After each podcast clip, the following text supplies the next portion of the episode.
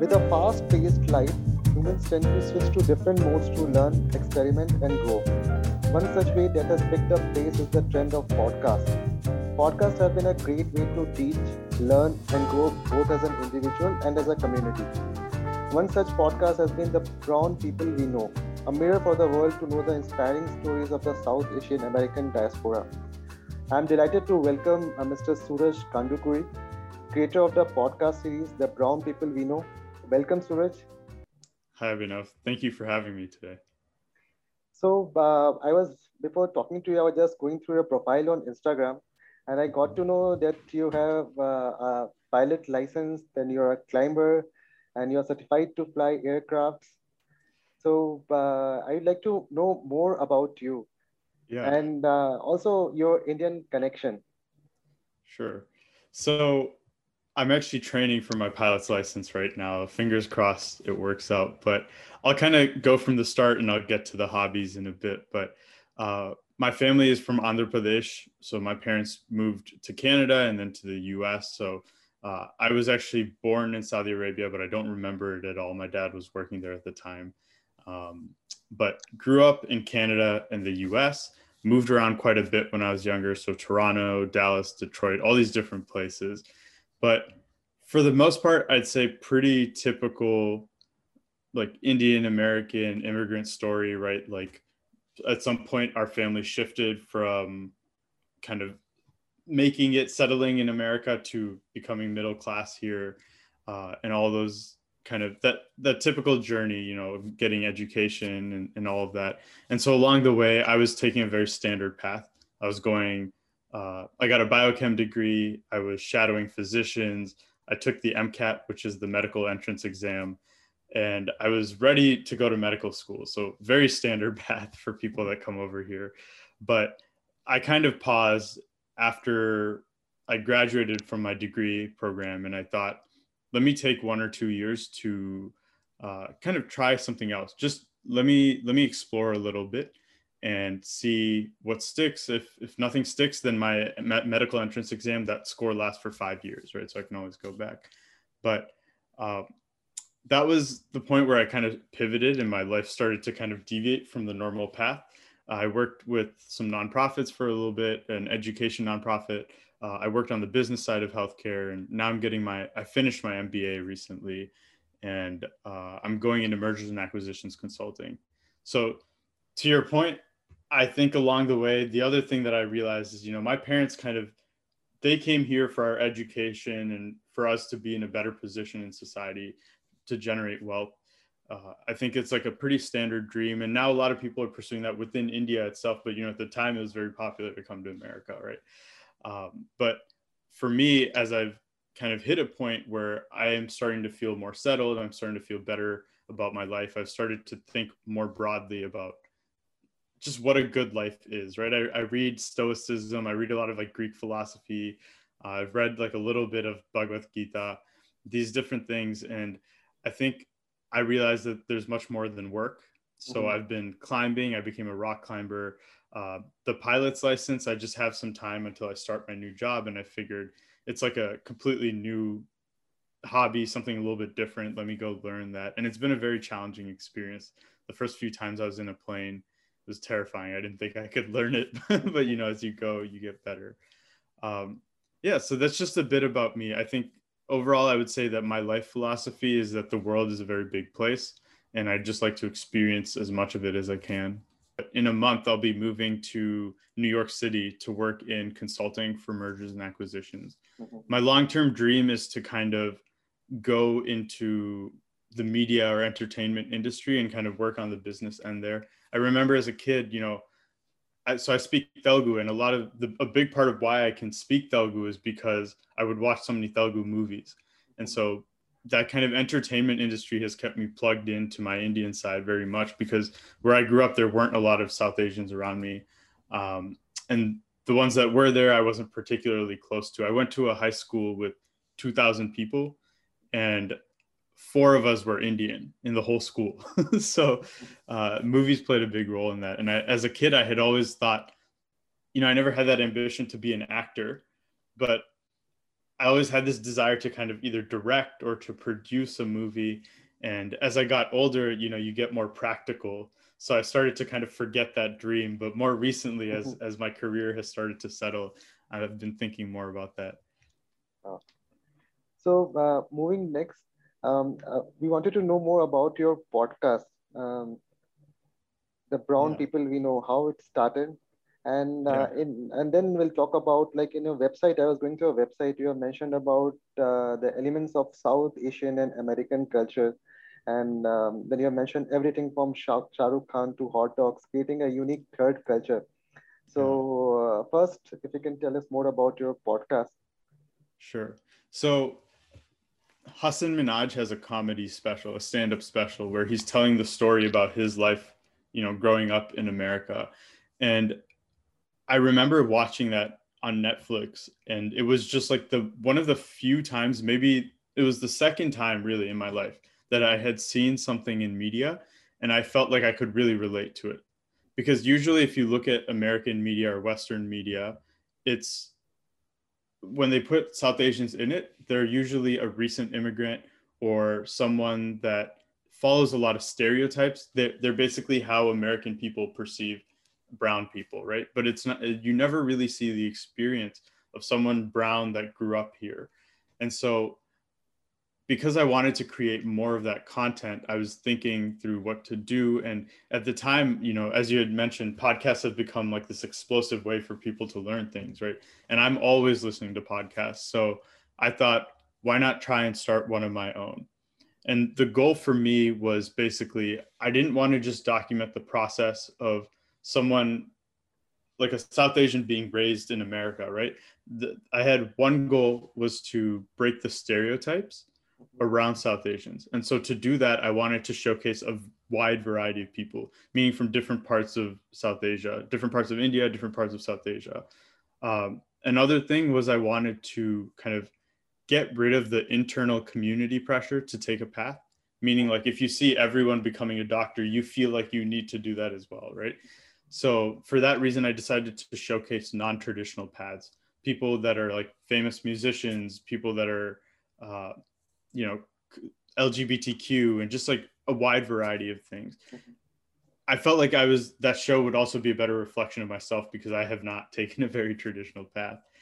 Um, and then lastly, like I said, you know, I was one of the few South Asian people in my high school, and though I didn't realize it at the time, I think that can be a very isolating experience because going back to what you were saying about the third culture, I had people that I could talk to about Shah Rukh Khan, right? The maybe the inner Indian students or the people, Indian people in my life. I had people that I could talk to about hot dogs and like American things, which are all my white friends, but I had very few people that I could talk to about both. Mm-hmm. So this podcast is kind of a platform to help people feel a little less lonely, to connect with other people, that have that shared experience that they have. It really is like one of my big takeaways has been if you're South Asian and you were raised in the West, I think there's a lot of synergy between Western cultures and between South Asian cultures that you see, but this is like its own unique thing, right? Um, an example that I'll just give quickly is Tesher's Jalebi song came out recently. And mm-hmm. I think a lot of people have been really excited about that song, but that song was the product of a South Asian person that took Western musical elements and kind of combined them. South Asians living in America. What are the stereotypes associated with South Asians? Yeah. So, especially when I was younger, there people would assume you had an accent, right? They would mm-hmm. assume that you're going to become a doctor. They would kind of had these silent assumptions as well, where it was one example that I'll give is we many of us here we face kind of a little bit of pressure from our parents or a lot of pressure from our parents to go study sciences and math right? And so when i was for example struggling with maths a little bit because i was in two or three levels advanced classes i was just you know i'd be studying a lot and so people would see that and they perceive me as being very nerdy and not very social that type of thing and so if you're south asian you can see that person and say like hey i understand there's some pressure from their parents. They they're kind of getting them to be in this class that's pretty advanced, so that's why they're studying so much. But if you don't see all that back end and you just see this person studying, you perceive them differently, right? So it's a mix of like kind of the more the the eating curry all the time, the accent, the career paths. But then on the other hand, it's all these also these silent things where they don't really understand what's happening. So do you think it's changing now as uh, uh, over the period of time? I think it's changing in some places. It's really, you know, it this is a tough question because I would say I tend to hold an optimistic view. and I like to think that like, you know, these things are gone. But I remember like as I would go through the airport, I would get pulled out of line every single time. Uh, for a secondary security check. Like that happened to me until I got global entry, which is like a separate line in the airport now, right? And those are the types of moments where you go, okay, this thing is still happening, mm-hmm. and it's it's really really infuriating because you you know it comes from ignorance because as much as I hate to say it, the people that they're trying to pull out of line are Muslims because they're stereotyping them as terrorists, right? Mm-hmm. They see me and they're like, it's just a lot of Americans, I will say, still don't know the difference between different subcultures in India. Like, what is Gujarati versus Telugu? What is Hindu versus Muslim? Uh, a lot of people will ask if I speak Hindu, right? it's just yeah, like, it's infuriating, but it, I think like we're starting to see a push from the diaspora itself where people are taking more pride in their culture. I'm putting out this podcast, other people are putting out art, other people are making the cuisine more mainstream. So once I think the the diaspora itself grabs the culture for themselves, we're able to spread it. And so uh, the way that I usually explain this is like level one and level two representation, right? So level one representation is when you take a bunch of South Asian creators and they become popular among the South Asian crowd. And now they've gained an audience within the South Asian crowd.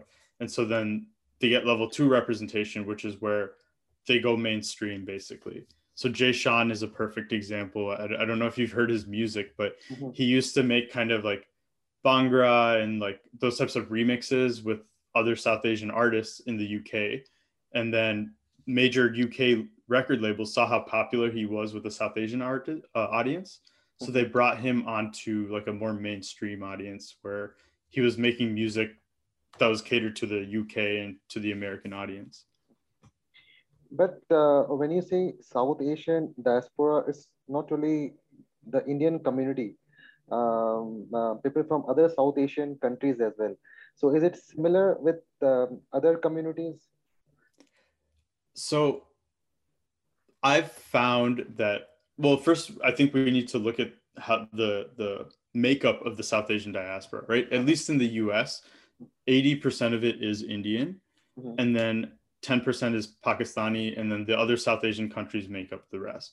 So majority of it is Indian and Pakistani. But the other thing to notice is like I just said 80% Indian, but if you just look at India, it's so hmm. diverse, right? It's not enough to say 80% Indian. What percent are Telugu, Gujarati, or Marathi, all these different things. So I find though that the term South Asian resonates with everyone because we're still at a stage where as I mentioned earlier, Americans and other Western people, they don't really know the difference, right? So we're still at a stage where we kind of need to band together to get our voices heard. Mm-hmm. And then within the those different things, you kind of make the different communities known. And the way that I've gone about that is I've created this podcast that's about South Asian Americans that are taking non-traditional paths. And when I started the show, the way I would do it is I would refer to you as South Asian, I would refer to me as South Asian, I'd refer to everyone as South Asian to be inclusive, to kind of unify our voices, right? But what I realized is as long as I'm labeling the platform as South Asian, I don't need to kind of strip ourselves of our identities, right? So most of the times now when I introduce myself, I will say Telugu American because I want people to know that I'm Telugu and then they can they will eventually learn that Telugu is like a sub community within India, and then like they'll start to understand all of that, right? So I think right now we're still at a stage where everyone resonates with South Asian. Again, Hasan Minhaj's show or stand-up special, I saw myself in that, even though he's a brown Muslim from California, right? I was a brown Hindu from the Midwest, uh, Midwestern states of America but it was the closest thing I could get. So we're still at that stage right now. Eventually, I think we'll see more um, more variation, so to speak. So, uh, for our listeners and uh, viewers as well, if you can tell us about what are the steps involved in creating a podcast episode? Yeah. So, there's essentially four different, we'll call it phases, and not phases, but like uh, four different steps or phases. The first thing is to do kind of the overhead. That's that's what I'm referring to when I say like, what is your podcast? right? Understand what it is what type of show it is. Is it an interview show? Is it like a storytelling show? That type of thing. Um, any sort of like marketing theme type stuff you need to decide that all falls under overhead. So you just need to know what your podcast is. And for someone who is planning to start a podcast i would say don't spend too much time on this early on just start your show within 10 episodes you'll have a much better idea based on how your episodes have gone, what topics have resonated, how your audience is reacting, you'll have a better idea of what your show really is. In terms of actually putting out an episode, there's before recording, during recording, and after recording, right? So before recording is you got to find guests, you have to figure out your story, you have to kind of script it out, you have to do your research. This is going to vary based on the type of show you have. I have an interview show, so what I do is I recruit my guests then I spend a couple hours just looking them up, listening to other podcasts they've done. Then I spend a couple hours scripting out the show, meaning I want to tell this guest story. So I'm like writing out questions, but as I'm doing the questions, I'm figuring out like what order should I ask them these questions in, right? Uh, so that it makes sense.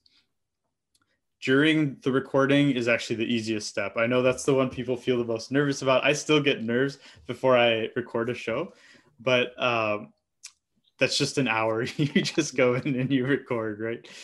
The hard part of any podcast, the hardest part I'd say is after recording because then you have to go through editing, which takes a really long time.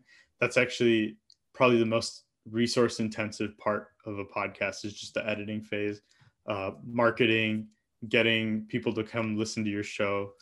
Uh, podcasts are still a relatively new medium, and I think it's very hard to draw an audience because if you go to YouTube, you know, you see recommendations on the right side. Yeah. But if you go to a podcast app, maybe on the home screen you see some recommendations, but you're not really actively getting recommendations in the same way. But in in, uh, in digital storytelling space, or uh, we can say uh, we have so many different social media platforms. Uh, like I make YouTube videos. I've been doing it for more than three years now. And then uh, you have Instagram, you have Twitter, you have different uh, now Clubhouse is very getting very popular in India. Um. So I'm sure it might be in other countries as well. So why you chose um, podcast as a medium of storytelling? Yeah. I chose it personally because I listen to podcasts so much. Like I started as a listener and then became a creator three or four years later, right? But to me, the thing, the reason that I fell in love with podcasts initially was because I could do it on the go. I'm driving, I'm running, I'm walking. It's just I can still, you know, it was just very accessible in that way. Mm-hmm. But over time, what I've come to realize is that I think I think the human voice is just perhaps the most authentic way to get to know someone. And there's a couple reasons for that. For example, right now you and I are doing a YouTube video. So I put on this shirt, right? But this might not have been what I in fact I'm home right now, so this is not what I was wearing before this. But uh so when you bring on a guest onto a podcast, like they don't feel the need to kind of be dressed up, be fancy, that kind of thing, because they they know it's just voice. You get them in a more relaxed state. Um, but another thing is, you know, I think about this with dating a lot, where you see someone and immediately you you pass a judgment, right? Or you'll see a dish in the case of your show, and immediately you'll pass a judgment. And if you were to just taste the dish before you got to see it, your idea might be completely different. And in the same way, I think with so much of the human experience, if you were to hear it or hear the person, hear their thoughts, hear their voice, hear their emotion before you saw the person themselves, your perception of them or what they went through could be completely different. And so that's why I genuinely think we've just gotten so used to judging things with our eyes, which is, it makes sense. That's what our eyes are for. Mm-hmm. But uh, I think when you take that element away, you just get a very authentic medium for storytelling. Um, as you have done so many uh, podcast shows, who was your favorite? Uh, like till date, who is your favorite guest speaker? Yeah, man, it's so tough. I I think so. I just finished an episode with Yoar Charlie, who is uh, he had his family is like all actors and such, right? Uh, they were actors in Pakistan and in India, and then when they moved here, they told him basically don't become an actor because they didn't have the same network that they had back in India and Pakistan, where you know you get into the industry by knowing people. Um, but he ended up becoming an actor, and now he's a real estate agent that's selling like he's sold I think seven billion in real estate sales uh, in U.S. dollars, and he's also LGBTQ. He's he's married to a gay American person, so the story was just super unique. But I think just his entire, uh, I guess, experience was unique. So I, I think it was that was like one of my more recent favorites. But in general, for me, you know, the, the things that I really like to talk about on the show are the things where I'm kind of looking ahead to the next generation or to my future. So it sounds really funny to say because I'm 26 at the time I was 25 and you know I'm I'm not even married yet so I'm not actually thinking about having kids but I loved loved loved talking to people about parenting because there's so few other places that you can hear what is it like to be a South Asian that grew up in America and then to parent that next generation of kids right? You can find a few places that will say, as an immigrant, this is what you can do as a parent. But because the second generation hasn't really grown up yet, or there's very few of them that grew up because immigration only started to the US in like the 1980s, right? Mm-hmm. So because of that, I'm I'm able to now find those few voices where I can talk to them about parenting and uh, in general, I also like talking to people about careers and like although the diaspora is so concentrated in medicine and these certain fields right now, do we expect that to continue? Are we going to see more people going into the arts and why? You know, those are the types of questions I like to ask. Now, coming back to your podcast, um, uh, as you, uh, as no, not everybody would be a great speaker. Uh, so, how to bring out the stories? So, it might sound counterintuitive, but I think one trick is to ask them a question that they've never heard before because it it makes them think and it gets them excited versus if you ask them the same question that they've heard before right? Like what do you do for work? It's just not they they kind of go to their default answer. Maybe they give you a short answer. And so to do that you have to do a lot of research on the back end. Another thing is if they give you an answer maybe they are introverted and they give you an answer just ask them a follow up question on what they just said to you rather than immediately moving on to the next topic. It's hard when you start as a host because mm. you're still learning to manage the conversations. You're learning to like listen and to respond. In the beginning, you're just uh, you're not even listening really because you're just like, oh, what is my next question? How much time do we have left? You're you're managing all these things, right? Mm-hmm. But over time, you get to the point where okay, I can listen to you and then I can ask you the next question and then the last thing is just it sounds funny but editing. Like that's like i said that's that takes up most of the time with podcasting. And if you have a guest where for example two, two things that i run into. One is the guest will start something and then they'll cut off and they'll go in a different direction. And then they'll start something they'll cut off and they'll go in a different direction. And I, I say it's your job as an editor to decide what type of show you have. If you have a conversational show mm-hmm. leave that in but for myself, I consider it a show about stories, right? It's a storytelling show. It's not just like a regular interview where it's just a conversation. So if they're starting a point and they don't finish it, I'll remove it because otherwise it's confusing to the audience because they have to follow along with all these different things. So I'm literally crafting the story through editing. I'm not changing what my guest is saying, but I'm removing the conversational components of it, the ums, the kind of filler words, but also these kind of start and stop thoughts. Um, the other thing that I run into just slipped out of my mind. Oh, uh, sometimes people will present things out of order. and so this is more rare, but occasionally I will move things around within the conversation because let's say I, am having a, a discussion with you on my show. I've done, let's say, four hours of research on you. So anything you say will make sense to me. But my audience hasn't done that research before they come in, right? So they don't have the context on your background. So sometimes what I'll do is I'll ask them a story. They'll tell me a story without the context uh, that you know that the audience needs. So then I'll just ask them to fill in the context, and in the final episode, I'll I'll move the context before the actual story. So the point there just being that when you're producing a show, again, it's just it's a lot more than just the hour that's going into it, right? It's the the editing is a big part of it, and the the general context that you set around the show, the tone you set around the show, is a big part of it. And that's for an interview show. That's for a storytelling show like mine. If you have a conversational one, you're not going to do most of that editing. So just something to keep in mind as people think about starting a podcast. And uh, one last question before we move on to the food part, the food segment. Uh, yeah. Where do you see this uh, uh podcast scene in the next few years? Yeah. So it'll be interesting. Even within the next year, I think it'll be really interesting because I believe what happened was that with COVID, everyone's stuck at home. So you saw like a large growth in the number of podcasts.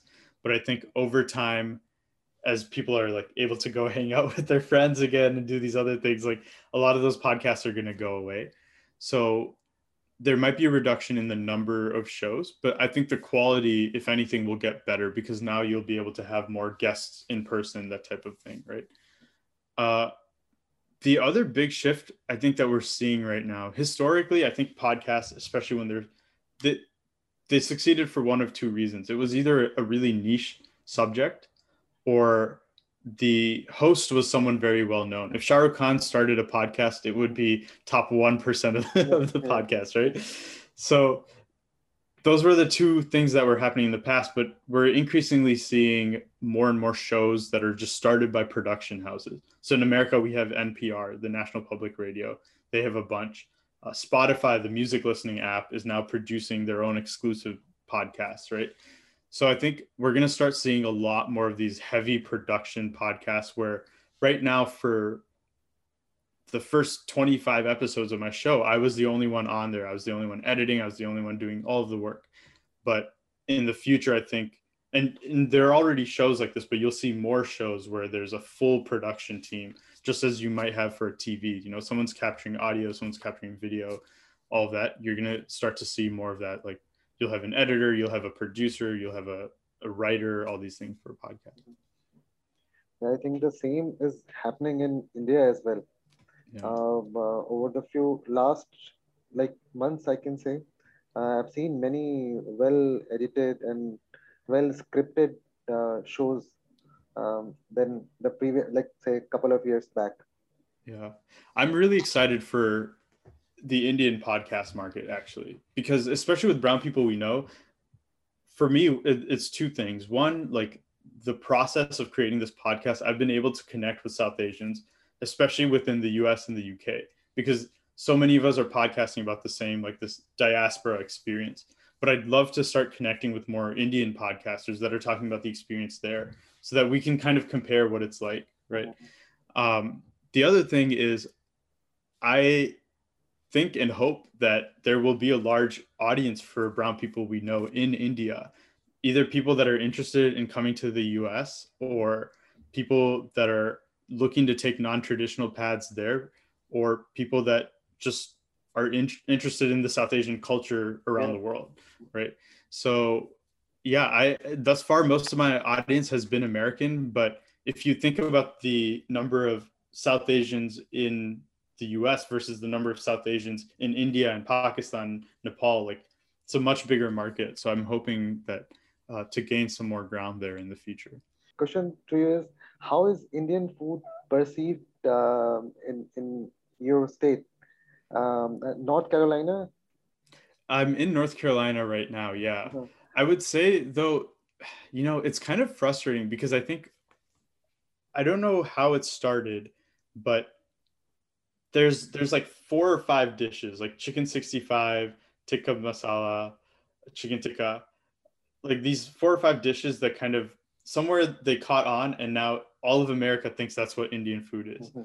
So i think people in america don't generally have a, a good perception of what indian food is. They don't know like the diversity of it. Um, the other thing that's funny is that it's obviously perceived as very spicy right? Mhm. but for me it's always whenever i walk into an indian restaurant and they ask me like how spicy do you want your food? I have to figure out are they talking on an american scale or on an indian scale?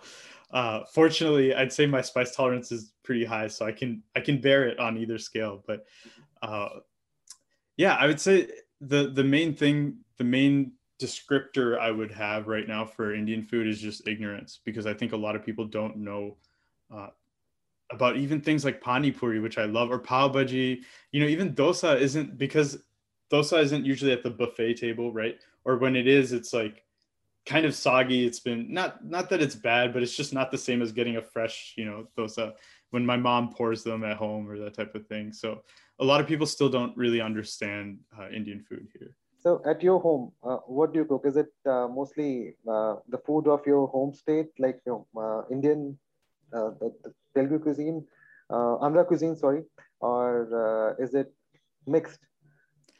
So my parents, for the most part, cook mostly Telugu cuisine. Mhm.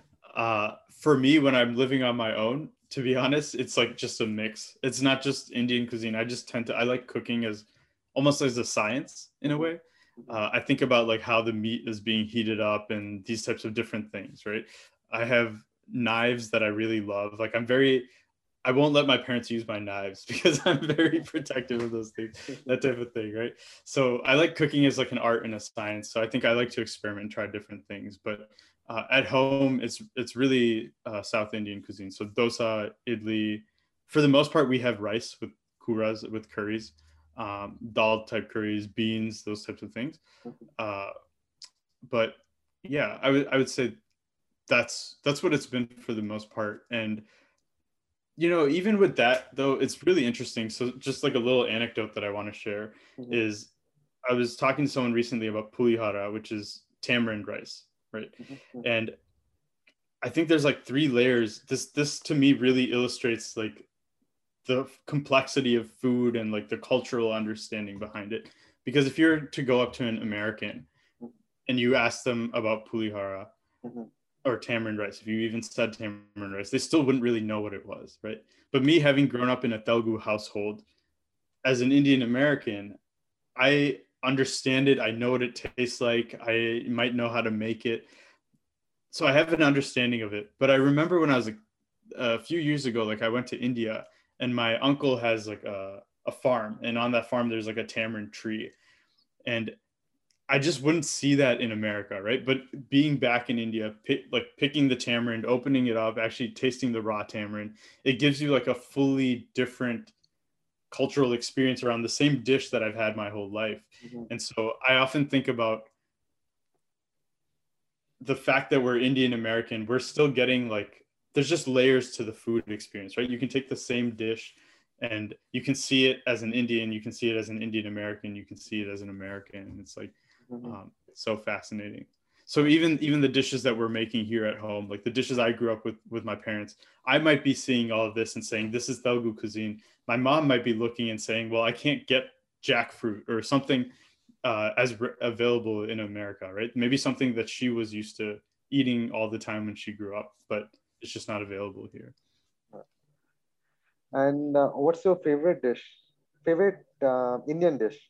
Yeah, uh, it has to be dosa. I just like uh, that's the you know, and it has to be really crispy for me. I like it when I like touch it and it kind of breaks. Like that's that's the level that I like it. Uh, but pani puri is probably a close second. Pani puri.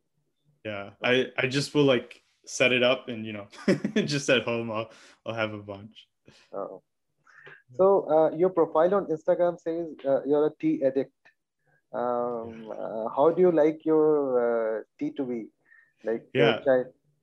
So I surprisingly don't. I'm not a big fan of chai because I'm not a big fan of milk. Uh-huh. But I my tea collection basically i have probably 30 different kinds of just loose leaf and another 10 or 20 different kinds of tea bags Mhm. and it's really been from around the world so uh, like one of my favorite indian ones is assam uh, and i have a specific one that i get from like a specific tea shop in michigan here Mhm. but uh, i really like assam when i went to beijing so i visited china for 10 days once and i got like a, a jasmine green tea and it's funny because that's a tea that i got from china.